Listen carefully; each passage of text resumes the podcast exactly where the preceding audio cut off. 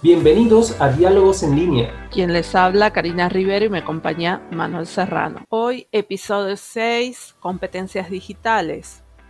En esta oportunidad hablaremos de las competencias digitales del docente, desde el marco establecido por la UNESCO, del cual tenemos el último documento del año 2019. Tomaremos un concepto de competencias según la Dirección General de Educación y Cultura de la Comisión Europea, en el que dice, entendiendo las competencias como la combinación de destrezas, conocimientos, aptitudes y actitudes y a la inclusión de la disposición para aprender, además de saber cómo, posibilitándose que el educando pueda generar un capital cultural o desarrollo personal un capital social que incluye la participación ciudadana y un capital humano o capacidad para ser productivo. Los docentes deben trabajar las competencias con los alumnos considerando la capacidad como la posibilidad de realizar actividades de apoyo y recuperación para alumnos con distintas capacidades.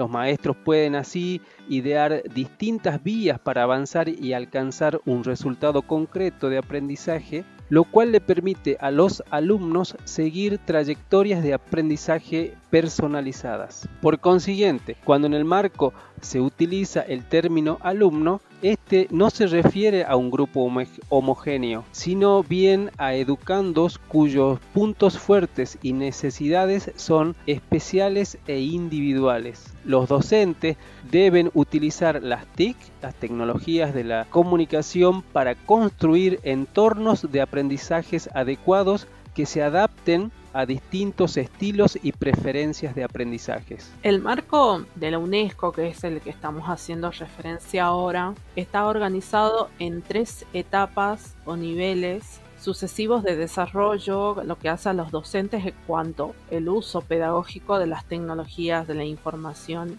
y la comunicación.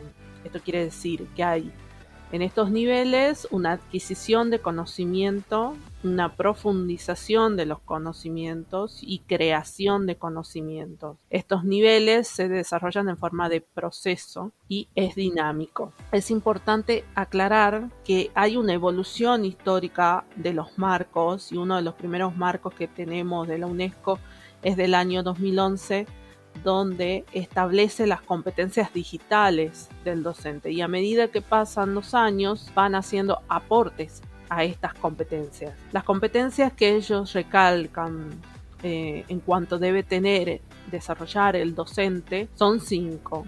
La primera es la competencia tecnológica, que es la capacidad que tiene que tener el docente para seleccionar y usar una variedad de herramientas tecnológicas. La segunda competencia es comunicación, que es la capacidad de comunicación para comunicar, contactar y participar en espacios virtuales y audiovisuales a través de múltiples medios y manejando lenguajes múltiples en forma sincrónica y asincrónica. Bien, aclarando lo que es sincrónico, asincrónico, recuerden de que es lo que es en vivo y lo que queda grabado y que yo lo puedo ver después en cualquier momento. Eh, la tercera competencia es la pedagógica, que es la capacidad pedagógica que tiene el docente para usar estas tecnologías en apoyo a los procesos de enseñanza y aprendizaje, reconociendo las posibilidades y limitaciones de la incorporación de estas tecnologías en el proceso de desarrollo de los alumnos y el desarrollo profesional del docente mismo. La cuarta competencia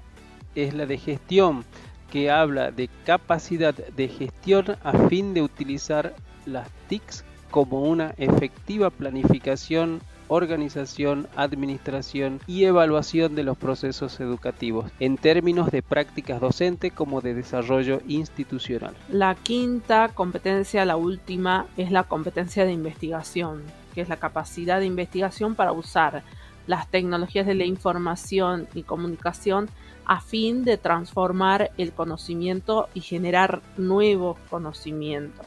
Recordando que todas estas capacidades están vistas desde el lado del docente, desde el lado del profesor. Entonces son las que tiene que tener el docente para desarrollar después otras capacidades en los alumnos que las estaremos tratando en el próximo capítulo. Los seis aspectos de la práctica profesional de los docentes son los siguientes. La comprensión del papel de las TICs en las políticas educativas, el currículum y la evaluación, la pedagogía la aplicación de competencias digitales, que es lo que venimos tratando en este episodio, la organización y administración y el aprendizaje profesional de los docentes. Bien, este marco, lo importante que tiene, que marca un punto de partida, si bien uno de los primeros documentos, como ya dijimos, salen en 2011, pero es amplio porque no tan solo toma al docente, sino todas las personas que trabajan en instituciones educativas. Y también toma todo desde el docente en su formación, que tiene que empezar a adquirir todas estas competencias. Y lo que se busca es que ya veremos en el próximo episodio de que estando los, dos, los alumnos desde nivel inicial ya puedan ir adquiriendo estas competencias como un proceso, una evolución de conocimientos a través de las capacidades sino también de que sean futuros docentes que ingresen a realizar las formaciones docentes con conocimientos. Por eso es muy importante lo que dijimos de los niveles, ¿no? Niveles que adquisición de conocimiento, profundización, y bueno, porque tiene que ver con esto. Los jóvenes de hoy sabemos que a futuro serán docentes, pueden ser docentes que ya tengan adquiridas estas competencias desde lo que es nivel inicial. Cierro con la idea de que si bien esto es un documento a nivel internacional, un marco en el cual los países que adhieren van a tomar decisiones de acuerdo a su realidad, distintas políticas educativas a implementar, propios de los gobiernos, implementar políticas públicas que impacten y cada país lo ha tomado, lo toma de distintas formas, se implementa programas distintos. En este caso, va a depender de los países si adhieren o no a la UNESCO y los que lo hacen, sabemos en este caso de Argentina que hay una evolución, primero tuvimos Conectar Igualdad, escuelas del futuro y lo que tenemos en la actualidad, aprender conectados, veremos qué pasará más adelante. Y aquí también entra todo lo que el docente en su formación, en el momento que está trabajando, hace capacitaciones y esto también tiene que estar regulado por las políticas educativas públicas y qué puede hacer el docente en la formación, durante el desempeño como docente y en todo el proceso de la formación que realiza. Qué importante la formación docente continua, ¿no? Esto que eh, en nuestro país vivimos con eh, algunos de los planes de los ministerios de educación en donde se pretende que el docente tenga formación continua en, cada una de las áreas en donde se encuentran, ¿no? Y sobre todo en, en la aplicación de tecnologías de información y comunicación. Bien, nos despedimos y los esperamos en el próximo episodio donde hablaremos de las competencias digitales de los alumnos. Los invitamos a seguirnos en Spotify e Instagram y suscribirse a nuestro canal de YouTube.